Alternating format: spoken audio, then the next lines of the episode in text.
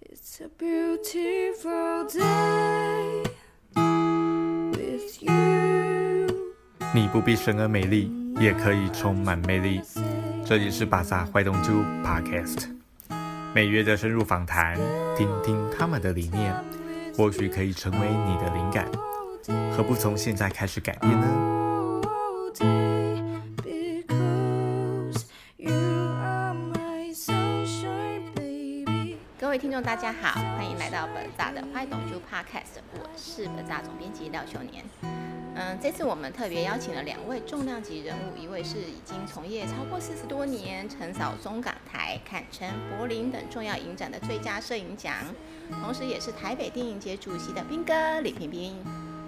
而呃另一位呢，是在时尚跟商业摄影上经历了三十多年，作品横跨各大时尚杂志，同时也是天王周杰伦的御用摄影师。近年来也参与了各类型策展的呃企划的小苏苏一良。好，一开始我想要轻松的问一下两位，关于你们在这个呃创作的历程中，你们觉得曾经最大胆做过的事情是什么？我们先斌哥先来谈一下好了，太多了，太多了， 太多了，说不完。那就想到哪一个就先说哪一个好了。说两个可以吗？可以哦，啊，一个是我第一次当摄影师啊，快当摄电影摄影师之前，然后就被冷冻了，就是因为太快了，所以他就把我呃公司就派我去拍什么字幕，电影的字幕啊，哇，字幕很难拍，因为每次都要拍两三遍才会成功，特别困难，因为而且要很细心，要很细心的去每一句话要对嘴嘛。但我们看不到嘴，就是他有给我们尺尺寸，嗯啊，嗯，三尺十格，然后拍多长，然后空多久这样。然后，然后我去准备的那一天啊，我们办公室满满的摄影师都在，然后我就进暗房去装片，片子装好的时候，我眼睛平常会闭着嘛，然后一打开灯没关，灯没关，那马上开始就一直彪悍了， 在里面要不要出去跟他们说？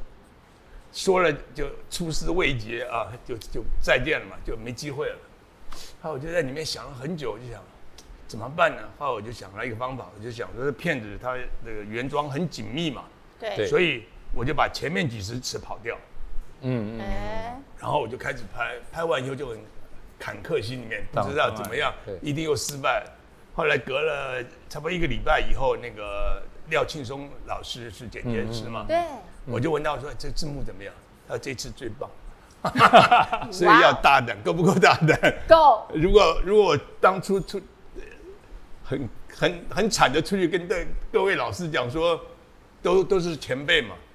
说漏光了，那根本就一点机会都没有。这是我第一次啊，年轻的时候。另外，其实很多冒险，但是最比较有影响的就是，因为我看了那个《末代皇帝》以后啊，嗯，是我觉得哇，人家色彩怎么可以拍成那么美？对，那我们我们怎么可以做到？后来研究很久以后发现啊，其实要有钱，大制作啊，可以改，但我们做不了。然后我就开始在我的镜头前面啊，加颜色，加颜色就是，呃，改变颜色 Filter 但啊，然后 filter、就是绿色镜嗯滤，镜然后我就加一点，加一点，加一点，加一点，然后加到就是，加到就是随心所欲，最后啊，然后，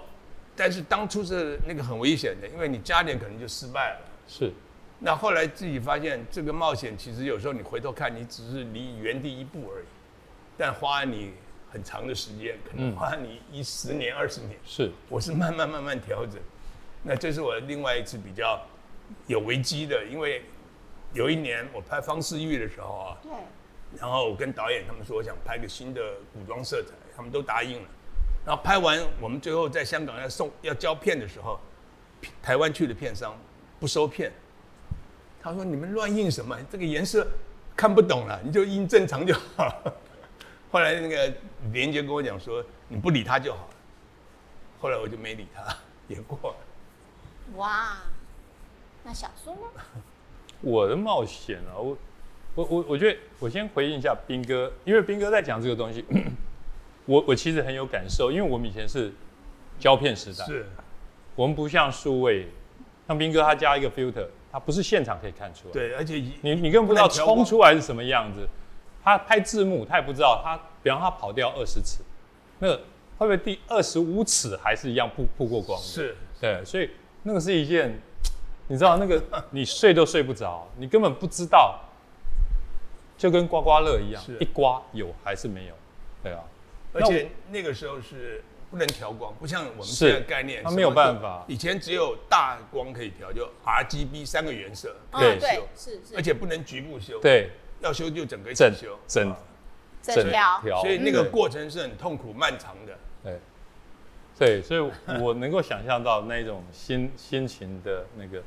我我的冒险比较比较是这几年吧，我觉得呃，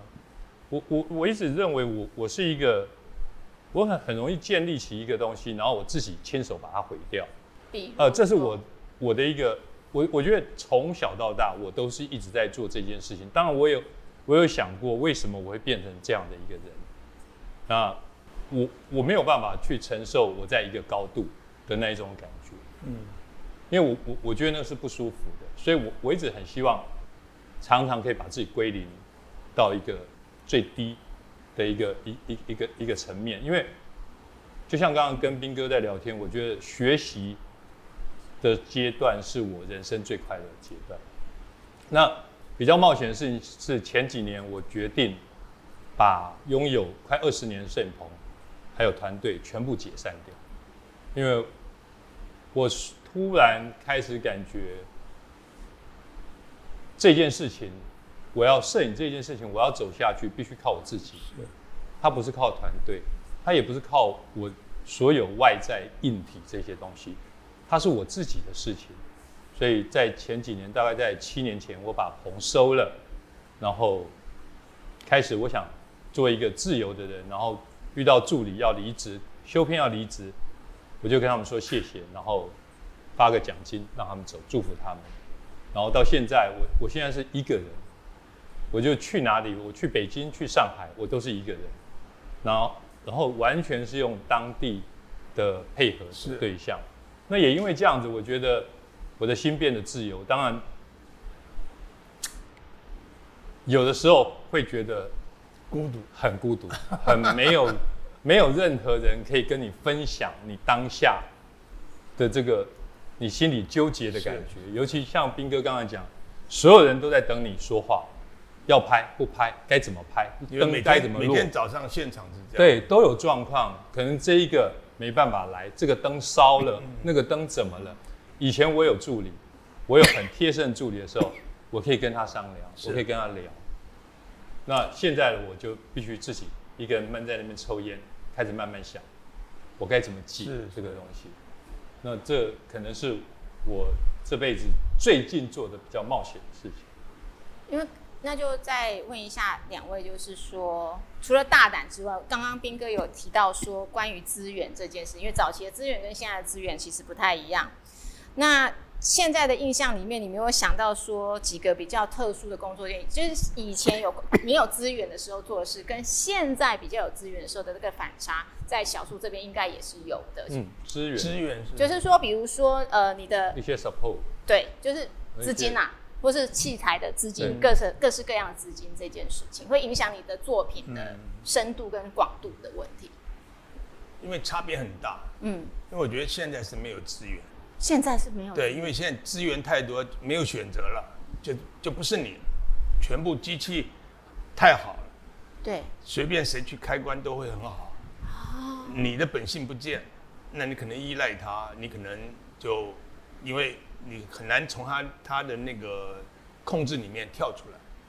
所以我我是用相反，我把我我第一次用数位机的时候，我就大家都想找个像底片的数位机的，嗯但我去阿那时候正好是拍《烈影娘》中间嘛，嗯，那时候还在用底片，《烈影娘》。哦，聂颖拿呃，然后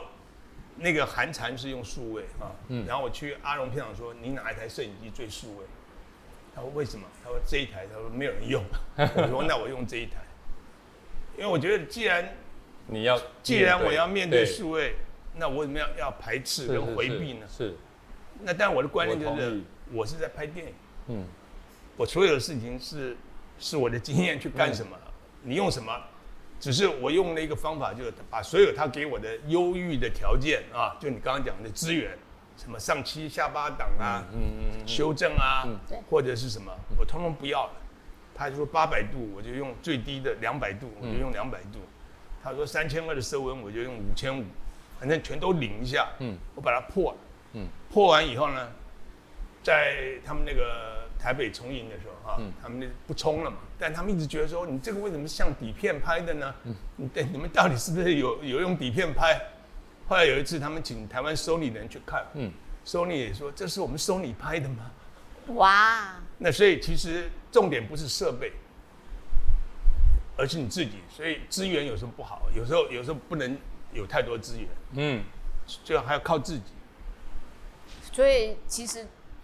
资源来讲，对对斌哥来讲，他其实不是最不是，重我要觉得因为所有资源能给我，就可以给全世界每个人。是，你看，我如果用它，每个人都可以用它，那那就不是你，基本上就就是意义就跟你当个公务员也是一样嘛对对，对你对做的重重复无趣的事都很好，拍出来很漂亮，但是是很没有乏味灵魂了，啊。就变成是是降，也变没成有是降说，也没有说降不降， 只是我说它迷人的地方就是让你可以像有冒险，可以调整，可以改变，是不是大师不重要，是不是工？我觉得我是个工匠，因为我每天跟工人一样，对不对？然后流着汗，然后在人堆里面，每天要跟每个部门去说话，哪有什么大师？大师都住庙里面。没有大师对是真的落实在做每一件事的。对我来讲，那小苏呢？呃，我我非常同意斌哥说这个东西，我也觉得现在是一个没有资源。嗯，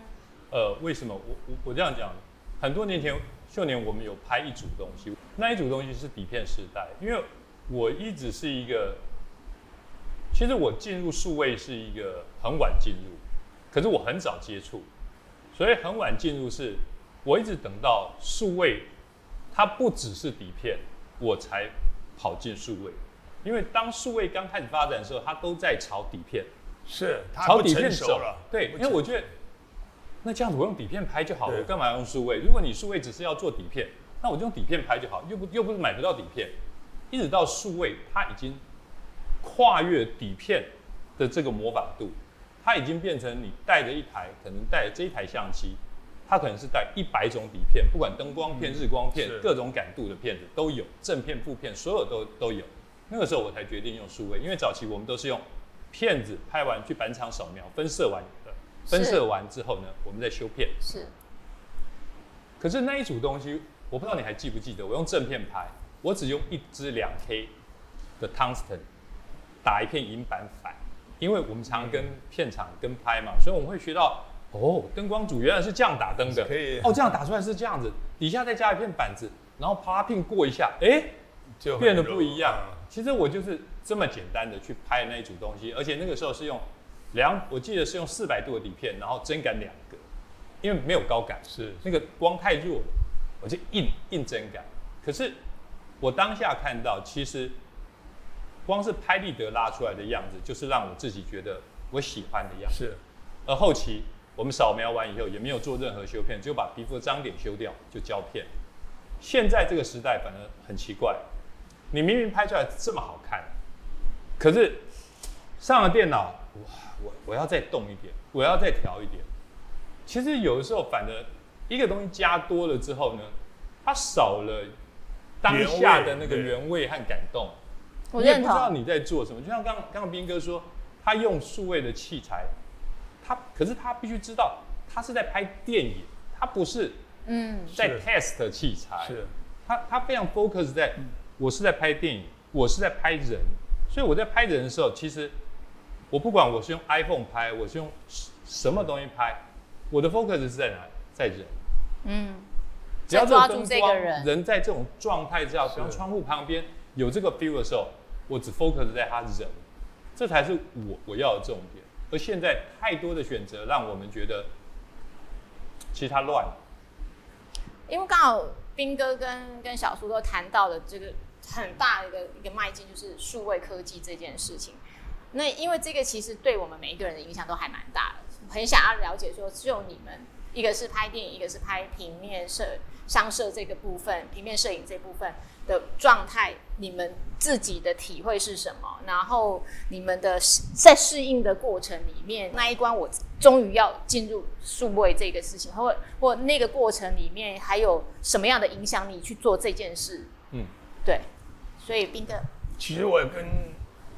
小叔叫小叔苏同志啊， 是一样哦对的对一样的概念，我也是坚守底片的，因为我觉得底片它有工匠的那种精神，温有度技术啊，嗯，然后它有一种温度期待，但是所以我一直到呃数位表现能力够了以后，嗯我才接受用数位拍。这当然我都前面我有用过数位一次，是导演一定要用，但是拍《挪威森林》的时候在日本啊，那是用的对呃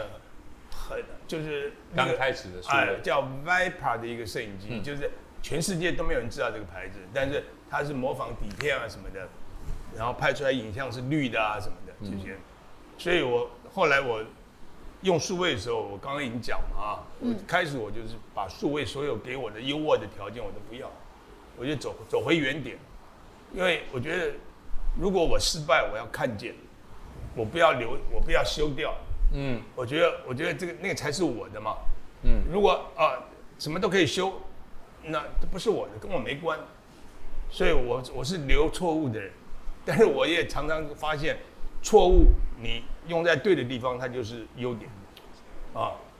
常常你用角度不同啊哎，对，所以所以常常我用拍数位跟底片区别，当然现在我回不了底片了，因为底片的成本太高了，对整个对整个资源跟 scan 跟时对间根本不合适，对，所以我现在导演说要用底片，我也常劝他们，我说他就是个混血儿，啊，就你拍的时候底片马上就 scan，一 scan 等很长时间，场景不能拆什么的，所以各种因素，所以我现在我觉得我就用数位，那用数位，我觉得因为数位它还没有产生一个文化啊，就是一个通识或者它累积出来它的一种能量，所以大家都想说去模仿底片。那其实我觉得，既然其实我们拍《千禧慢坡》的时候是两千年嘛，一九九九年，为了迎接千禧年，我是故意把这个电影拍成像数位的电影，但是我不知道什么是数位。 那时候就是，其实我们迎接欢迎，但是它不成熟，我就不愿意用然后。有一镜是在前面那个天桥，是不是？哎，对，没有在金哦，在在基隆，哦基基隆隆啊对，基隆天桥。所以现在我其实我用数位我也用的很安适，但是我还是每次在变，每一次做各种不同的调整，看看能不能找出一个新的方法来，来呈现这个，就是因为它现在的这个细节表现很好，嗯，以前电影更不能用，因为放到戏院都是蒙的嘛，对，那现在他这些问题都克服了，对所以我现在我用数位，我觉得就是第一个，我所有所有的影像色彩，我在当下，我有很多资料都是没有调过光的，没有调过光，每个人看都有调过光，就是我在当下要做到。很多哇我有很多影像资料都是，他们以为我是调过光，其实我都是就是工作拷贝，就现场你要做到那个效果。那所以哇，后这期样怎么样后做期到只啊？是微调嘛，啊，这样是怎么做到的？方法有很多啊，因为这个里面包括了色温、对改变颜色的 filter、曝光的方式，或者一些呃简单的像偏光啊、ND 这些对进最很常多多。刚才斌哥有讲到一个错误留下来，那那个错误留下来是要怎么呈现，让它不会呃到当最然后呈现出来是不是如果错太严重也不行，留下来，对不对 OK 但如果修改一点会好一点，我就不会修改。懂，啊，我就不会修改，因为我觉得这个就是我做的嘛，那我可能判断错误什么的，这个我会记住。那以后我不会去去，我觉得就是，呃，大大修整在现在来讲很容易嘛，啊，数位各种各种修整方式都可以，但我基本上我就很快，我拍那个，嗯、印象大印象画家那个雷若瓦那个片子，嗯嗯我没有调过。嗯啊，那没有调过，啊，那个电影啊，我们他们那个冲印厂刚关门，然后数位还在建立中，有但很贵，那时候要十几万欧元，然后我们就印了一个 One Light 的拷贝，嗯，啊 One Light 的拷贝，然后请了一个被炒鱿鱼的一个调光师，就是冲印厂的，一起看片，一面看我就一面说，他就他就记记记记，就这样，然后再也没见过面，然后片就出来了，哇所有都是现场做。哇，好厉害！啊那我只跟他讲浓一点，这边红一点，对，就这边是亮顺一哎下，对就对是。顺一下。那小苏呢？要不要再再问一次？再问一次，都忘了对问题。我有我有点被，因为斌哥讲的太吸引我，就一直开始有画面，你知道？比方说他在跟对科方对讲，科技的一个刚开始的进入的那个心情，刚开始进入，因为我我我我说我是接触的早，因为我我很早就用 Photoshop。Photoshop 在还没有 layer 的时候，我就开始用。嗯到 Photoshop 有 layer 的时候，然后开始呃，就一直到后面我开始进了第一台数位机。我觉得数位这个东西对于呃大量商业，比方说我在拍广告的时候，当然它是一个很大的优势。还还是需要的，即见即所得嘛，客户一看就知道。可是相对的，在这种情况之下，摄影师的价值变得越来越不重要。是是，就是本呃，身我常常想要拍一个东西是，我想拍一张稿子，然后去投 archive，嗯，哦、那个广告奖， 然后把所有的部分都写客户的名字，因为 a d r a t 也是客户，然后客户当然也是客户，photographer 也是客户，因为我们在现场的时候，客户就会说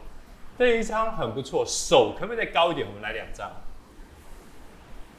来两张啊，手高一点，那个手腕能不能再折一点？来两张，再来两张。可是这不是拍照，其实这个已经不是拍照了。是啊拍照是一种感觉的东西。其实我我我我很，我我最近开始回来拍杂志，是因为我我一直在想，我这将近二十多年的商业里面呢，我哪一段时间最快乐？我发现我还有在拍杂志的时候，我是最开心的。嗯，为什么？因为杂志容许你犯错，你可以做很多错可是有感觉的事情。灯，哎、明明不应该这样打，可是这样打很有感觉是，你就拍了它嘛，对不对？它并没有一定得要怎么样，可是商业东西，因为数位太过于精确，我觉得把我们的创造价值降低了，我们只是一个满足你要求的一个一个工具人，对吧这是我对数位的小小抱怨。但是就是我自己觉得，就是我刚刚讲那些影片，其实就我前两天在金马大师课去上课嘛，啊，是上了一天课，我我要准备一些东西给他们看嘛，是，所以我刚刚讲那个资料。但我觉得就是现在什么，现在不是没有专业了，专业更高了，嗯，不然的话你怎么去跟一般的人比啊？是比方那个我常常说，两岁、十二岁、八岁小孩拿拿那个机器拍出来也很好看，是，而且更童真。哎对对，他有很刺激。啊你要跟他比赛，你还比不过啊、也是欸他有真的也些是角度，他没有框架嘛，对他没有被框住，所以他更更多是反而是对很对超越我们的。对，那变成什么？变成我觉得专业是要更高了。是以前的专业是是少数人有的，现在因为专业已经普及普化，及化。嗯，这句话还蛮有重点的哈、很很很中听的一句话，也很神能让人家醒思的一句话。然后再来就想要问一下，就是说，毕竟两位都做了，在这个自己的行业真的做了非常的久，非常的专业。这样到底是什么样的动能让你们这样一路往前？因为其实非常苦，说真话，做摄影其实我认为是一个非常辛苦的事情。是什么样的动能让你们可以在这样的地方一直往前？有没有什么可以也分享给现在年轻世代的孩子们一些想法？所以斌哥，请分享一下。什么动力啊？生活 不做也不行。 其实当然有很多爱在里面嘛，有很多爱。嗯，比方，嗯、我就讲电影嘛，嗯，就是电影是有生命的嘛。对如，果一个好电影可以十几、二十年、三十年，像侯导很多电影到现在年轻人还在看，嗯，所以他会给你一个动力，我必须要做好，因为如果好了会留下来，对会会有生命啊，会有价值。所以我觉得这是一种一种吸引力啊。嗯，所以，但是没有一个导演会跟你说，哎、我们一起拍个烂片吧。没有嘛，都是说我们要拍个好片。那所以什么时候可以拍到好片，为什么不一定，就看自己的角度跟选择，跟跟跟看自己的运气。那斌哥对于从影的呃新生代的学子们有什么建议吗？我在香港啊，学到一个香港人的精神啊，他们是就是思维啊，就是海阔天空啊，海阔天空。思维啊，就你写东西、你想什么海阔天空，嗯，行动啊是不择手段达到目的，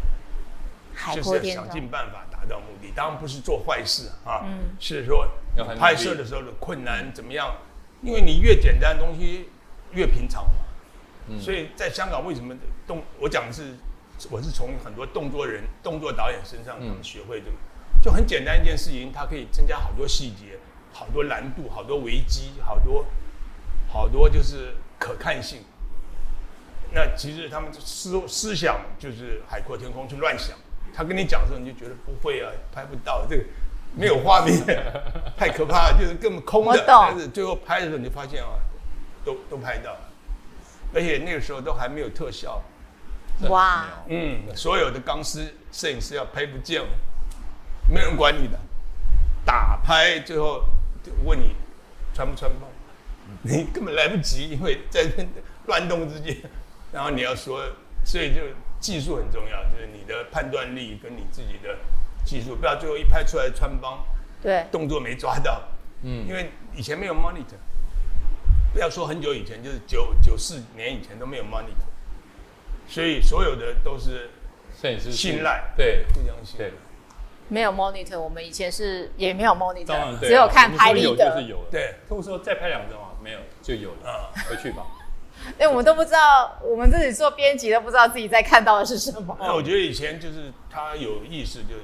一种是你要有很深厚的累积的经验，嗯还有一个要信任啊，对团队之间要有一种信赖对啊，对，对于专业的信赖跟你自己的掌握，以所前以是很有意思的，而且斌哥刚才讲到一个东西，期待。嗯，以前我们多一份期待感，现在拍完一组东西啊，回家睡觉。以前不是拍完一组东西送冲是出来出一来样了，对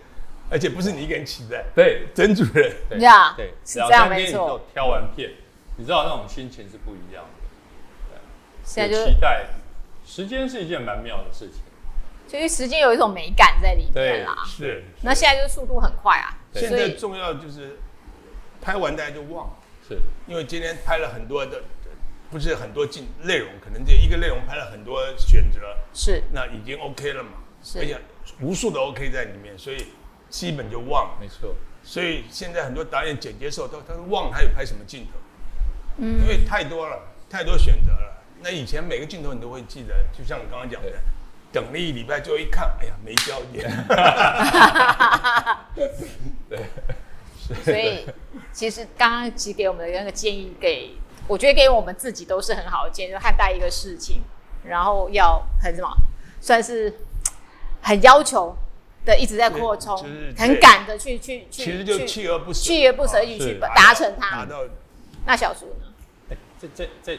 问题是什么？就是呃我给我又被拉了， 对不起我好容易被拉就走。是你们做了这么久的时间，你的你的动能是什么？然后你给新一代的学子们，现在的小朋友们的建议又是什么？如果想要做摄影师这件事，我的动能，坚持的动力量。其实我我没什么在坚持，我我我自己觉得，我我那不你是这说个什么有谦点虚羞，惭了，已不经是 不是很高段了。因为你也不知道做什么，是因为我就喜欢做这个。嗯，我在三十五岁以前，基本上我妈妈不知道我在做什么行业，因为跟妈妈很就是很少联络，一年见一次面，她也不知道我在做什么。我我有一次有一个笑话，就是我们家之前有一个房子，爸爸留下来的，然后啊妈妈也没住在那边，所以我和我弟都堆东西堆在那个地方。有一次，我就看到我要锁门的时候，我看到我妈妈躲在大概三间房子旁边的一根柱子，一直在看我。我说：“妈，你在干嘛？”她说：“你是，你是。”我说：“我是医疗。”她说：“你怎么变这个样子？就是头发很长，你知道？那是第一次，因为她很久没有看到我。那我自己不知道坚持什么东西，可是我我知道我快乐在什么地方？我们常常被训练的说，我要当医生，我要当律师，我要当什么？我要当什么？我要成功，我要什怎么样？可是从来没有立下志愿是我要做一个开心的人。